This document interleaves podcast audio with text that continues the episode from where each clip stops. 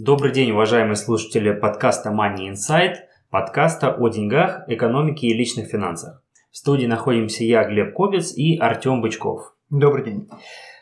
Мы решили с Артемом начать новую рубрику на нашем а, подкастном сайте, которая будет посвящена страхованию. Все, что связано со страхованием жизни, здоровья и людей.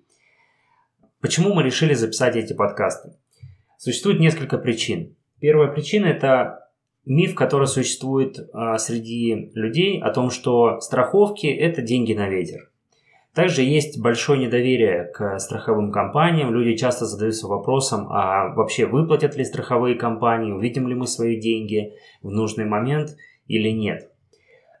Третья причина, почему мы решили записать эти подкасты и разделить их на серию подкастов небольших, чтобы вам удобнее было их слушать. Причина состоит в том, что это очень большая тема, и Артем проводит семинары на тему страхования, и семинар длится не один час, и то и три, и четыре часа, поэтому это очень большая тема, которую мы хотели бы осветить, но мы ее расскажем в нескольких подкастах. Ну и последняя причина, почему мы уделяем большое внимание этой теме, это то, что страхование и наличие страховок является составной частью и зачастую базовой частью финансового плана, который мы составляем для людей. Money Insight. Напомню, что вы всегда можете задать свои вопросы и написать комментарии, которые у вас появляются к теме, которую вы слушаете, на этом сайте под этим выпуском, а также в группе «Финансы с Артемом» в Фейсбуке. Мы всегда рады получать ваши комментарии и вопросы. Это дает нам темы для наших дальнейших подкастов, и это дает вам больше понимания о том, о чем мы рассказываем. Не будем долго затягивать и перейдем к теме сегодняшнего первого подкаста о страховании. Money Inside – ваш подкаст о деньгах, экономике и личных финансах. Мы расскажем о том, как эффективно распоряжаться деньгами, пользоваться кредитами и уменьшать долги, регулярно откладывать средства и успешно управлять вашими инвестициями, позаботиться о будущем детей и оставить достойное наследство. MoneyInsight.ca – ваш подкаст о финансовой грамотности. Итак, друзья, в сегодняшнем первом выпуске о страха... страховании мы хотим поговорить просто на общую тему, какие виды страховок бывают, зачем они вообще нужны, то есть сделать такую вводную часть э, к этой большой теме. И мой первый вопрос, Артем, будет вообще, зачем нужны страховки, почему есть в них необходимость? Страховки нужны для того, чтобы э, в случае, если что-то произошло, люди просто могли продолжать тот же самый уровень жизни, который у них был до этого. Если же это страховка жизни, то семья может продолжать тот же самый уровень жизни. Если же это человек и случилось, э, например, э, disability, то есть недееспособность, то человек может э, не полагаться на государство, знакомых или там посты в Фейсбуке о помощи, человек может полагаться на страховую компанию и получать деньги. А действительно ли он может полагаться? То есть вот э, те мифы, с которых я начал, может быть, давай попробуем в этой серии подкастов их развеять. То есть миф о том, что это деньги на ветер, и о том, что страховые это э, ненадежные, скажем, партнеры, с которыми нет смысла сотрудничать. Ну, у каждой сказки есть э, доля сказки и также доля истины. Я не буду защищать страховые компании и говорить, что они абсолютно всегда выплачивают, что они такие добрые, такие ласковые и всегда готовы помочь. Э, понятное дело, что страховки, страховые компании этим занимаются для того, чтобы делать деньги. Всегда ли они выплачивают? В большинстве случаев, конечно, они всегда выплачивают. Но есть э, спорные вопросы, которые можно интерпретировать по-разному – и страховая компания может потянуть одеяло на себя и решить, что платить она не будет. То есть, если это черно-белое, то страховая компания будет платить. Если это серое, то как бы э, страховая решает, выгодно ли им это платить или выгодно ли им судиться и продолжает уже в, в таком духе. Значит, я сразу замечу, что страховки, э, о страховках, о которых мы будем говорить, они все относятся к страховкам людей. Они не относятся к имуществу, они не относятся к страховкам машин, домов и так далее. Мы этими типами страховок не занимаемся, мы не имеем о них никакого представления, у нас нет лицензий на эти страховки, соответственно, на эти темы мы говорить не будем. То есть все, что мы обсуждаем, это связано со страховками людей. Life, disability, critical illness, travel insurance и так далее. Значит, возвращаясь к вопросу, э, когда страховые выплачивают, когда они не выплачивают. Э, у страховок есть определенное количество времени, у страховых компаний есть определенное количество времени, в течение которого они могут рассмотреть аппликацию заново, в течение которого после происшествия, и решить, будут они выплачивать или нет. Э, то есть как это работает? Когда вы заполняете аппликацию, вы даете свою информацию э, о вашем здоровье, о вашем состоянии дел – страховая рассматривает эту аппликацию, часто они ничего не проверяют, полагаются на то, что вы заполнили, и на основании этого вам дают страховку. Э, значит, после того, как что-то случилось, страховая начинает э, копать все это дело, и разгребать и проверять, было ли то, что вы сказали, правдой. Соответственно, есть определенный период времени, в течение какого страховая компания имеет право все это рассмотреть. Если же этот период времени прошел, то страховая компания имеет право отказать страховке только в случае обмана. То есть, например, как пример, человек в аппликации написал, что он не курит, хотя он всю свою жизнь курил и не собирался бросать. То есть это чистой воды обман. Э, понятное дело, что когда человек заполнял аппликацию, он знал, что он курит. Э, что можно интерпретировать двояко, это, например, какая-то ситуация, когда человек мог просто забыть о том, что он, предположим, ходил к врачу. То есть вам спрашивают в аппликации, делали ли вы когда-то рентген. Вы отвечаете нет и не помните совершенно, что вы, предположим, проходили иммиграцию в Канаду и вам делали рентген.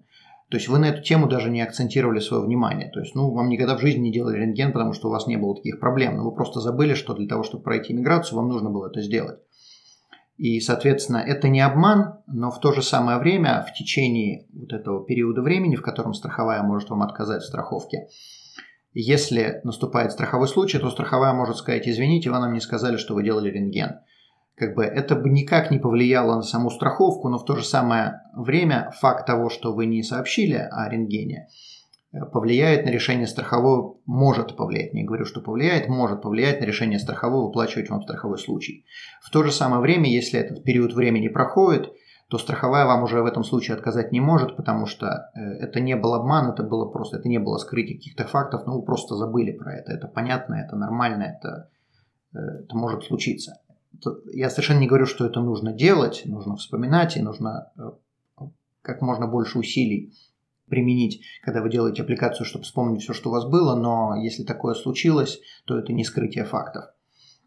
Итак, э, э, страховые компании в большинстве случаев выплачивают страховки, и даже случаи, когда они серые, например, вот в этом случае, если человек, у человека был рентген, он о нем не сказал, то, скорее всего, страховая тоже заплатит. Но она имеет право не заплатить, и тогда надо будет с ними судиться. То есть я совершенно не защищаю страховых, но также я не защищаю э, и людей, которые говорят, что страховая не платит. И один такой момент, э, часто люди пытаются найти э, какой-то фидбэк о страховых компаниях, то есть отзывы других людей о страховых компаниях. И, предположим, выбрали какую-то страховую компанию ABC и начинают искать э, в Гугле, э, какой фидбэк у людей. Находят только негатив и считают, что все это плохая страховая компания, жуткая, с ней дело иметь нельзя. Но если вы задумываетесь, то вы поймете, что у всех страховых компаний будут только негативные отзывы. Потому что если страховая компания вам заплатила э, то, что она должна была заплатить в случае происшествия, ну, мало кто пойдет в интернет писать, какая хорошая страховая компания, расхваливать ее. И просто, ну зачем? Она сделала то, что должна была, и, соответственно, все, на этом мы бизнес закончили. Если же компания не сделала то, что она обещала, неважно по какой причине, это может быть, э, человек может быть сам в этом виноват, э, тогда он, соответственно, идет в интернет и начинает ее э, упрекать в том, что вот она не выполнила обещанное. Хотя страховая компания не имеет права даже Э, отвечать на эти нападки, потому что это будет э, э, вопрос конфиденциальности и, и страховое разглашение, разглашение личных данных. Да, да, да. Разглашение личных данных, соответственно, страховая компания имеет право это разглашать только или человеку, или же только в суде. В других случаях она не имеет права даже отвечать на нападки. И поэтому вы в интернете будете на любую компанию, какая бы она хорошая ни была, с другими клиентами вы будете находить только негативные отзывы. Поэтому отзывы в данном случае на страховую компанию не являются каким-то критерием выбора компании. Э, компанию надо выбирать по, по размерам, компании надо выбирать по другим критериям, но не э, Google в данном случае не будет являться хорошим, хорошей рекомендацией. Да, то есть э, в данном случае, если мы посмотрим, то интернет, конечно, не, не на стороне э, страховой компании в плане какого-то спора с клиентами, потому что, как ты сказал, да, они не могут разглашать э, личные данные и вступать в перепалку, потому что, ну, скажем, это не совсем эффективно будет.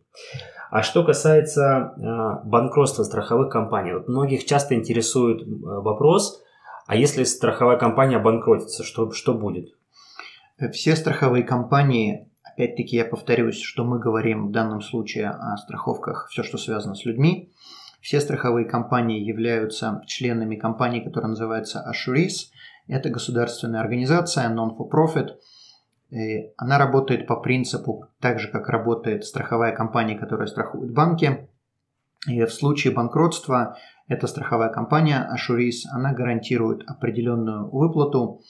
В Канаде было очень мало банкротств страховых компаний. Я могу ошибаться, но, по-моему, было всего только три банкротства. Э, одна из компаний была довольно-таки большая, но не было ни одного человека, который бы потерял все свои деньги. То есть были люди, которые потеряли немного, но ни одного, кто потерял все.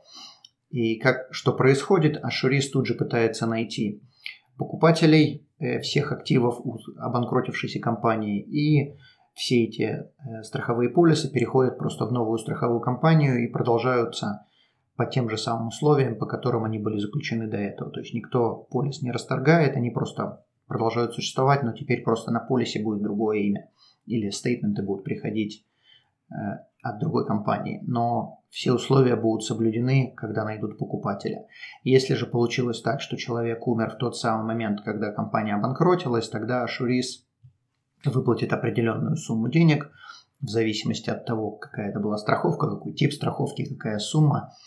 Э, эту информацию вы можете найти на сайте Ашурис. Э, мы дадим линк на этот сайт, и, соответственно, вы можете посмотреть, что будет застраховано. То есть э, на эту тему, на тему банкротства страховых компаний в Канаде я бы не сильно беспокоился. Такого это может случиться, но это очень маловероятно. Да, но от себя добавлю, что недавний случай э, стихийных бедствий, которые мы наблюдали в, на севере нашей провинции, это вот весной, когда были пожары сильные, или три года назад, когда было сильное наводнение, эти случаи показали, что страховые компании такие не обанкротились. Да, они терпят, возможно, какие-то убытки, но они эти убытки рано или поздно переложат на плечи нас с вами, то есть клиентов. Возможно, мы станем платить больше за эти страховки, но критических случаях мы получим свои деньги назад, что не может не радовать. Но у меня вот еще был вопрос. А некоторые люди не понимают вообще смысл и сущность страховок. То есть мог бы ты привести на каких-то, может быть, жизненных э, примерах, зачем нужна, допустим, страховка жизни или страховка на случай критического заболевания? И я считаю, как бы я частично согласен с людьми, которые говорят, что страховки это выкинутые деньги. Я частично с этим согласен, это выкинутые деньги на ветер. Но только с одной э, небольшой поправкой. Это выкинутые деньги до тех пор, пока страховка не нужна. Соответственно, если вам страховка никогда не понадобится, да, вы выкинули деньги. Если же она понадобилась, то вопрос у вас будет, а почему так мало взял? Э, значит, э, для чего вообще, например, вот если мы возвращаемся к вопросу Глеба, для чего люди будут делать страховку жизни? Страховку жизни делают в большинстве случаев из-за трех причин. То есть их может быть чуть больше, но для большинства людей это будет три причины. Первая страховка жизни – это для того, чтобы продолжить тот же самый уровень жизни у семьи. Человек умер, теперь нету кормильца или нету человека, который своим временем позволял бы второму человеку зарабатывать деньги, а своим временем как бы занимался с детьми, э, занимался делами по дому и так далее. Э, второе причина – это оплатить долги, то есть если у вас есть ипотека, если есть какие-то суды, кредитки, то надо их, надо их оплатить в случае смерти, потому что опять-таки нет определенного дохода. И третья причина – это надо оплатить долги, извиняюсь, надо оплатить налоги. Э, когда человек умирает, есть налоговые обязательства, и где-то надо взять деньги в течение определенного периода времени, в большинстве случаев это 6 месяцев, чтобы оплатить э, все задолженности государству. Э, суммы может быть довольно-таки большие, в зависимости от того, что человек накопил в течение своей жизни. И если денег нету, то государство просто заберет часть имущества после смерти и заберет и продаст. Это совершенно не то, что может хотеть э, умерший или семья умершего. И реальные истории, реальных историй довольно-таки много. Есть реальные истории, когда люди отказывались делать страховки. Э, по, в большинстве случаев это или из-за того, что это дорого стоит, хотя это не так часто дорого стоит, есть разные варианты. Или же люди просто не верят в страховки, считают, что это выкинутые деньги, и как бы зачем она нужна, я как бы буду жить вечно, э, э, без всяких проблем со здоровьем. И, то есть я не думаю, что бывает больше причин, чем эти две. То есть, может быть, у кого-то какие-то религиозные есть причины, хотя мне сложно представить. Но, тем не менее, причины, почему люди не хотят делать страховки, это обычно вот эти две. Цена и э, я не верю в страховым компаниям люди умирали, семья оставалась просто не удел, потому что этот человек, э, предположим, кормил семью. И таких случаев как бы очень немало. Время от времени в Фейсбуке появляются какие-то надписи «Помогите семье, потому что вот что-то случилось». Э, то есть, понятное дело, что если есть возможность, надо помочь, но часто люди могли сами о себе позаботиться. Critical illness или, например, страховка health insurance, они покрывают э, вещи, которые с человеком могут случиться, то есть совершенно не обязательно для этого умирать.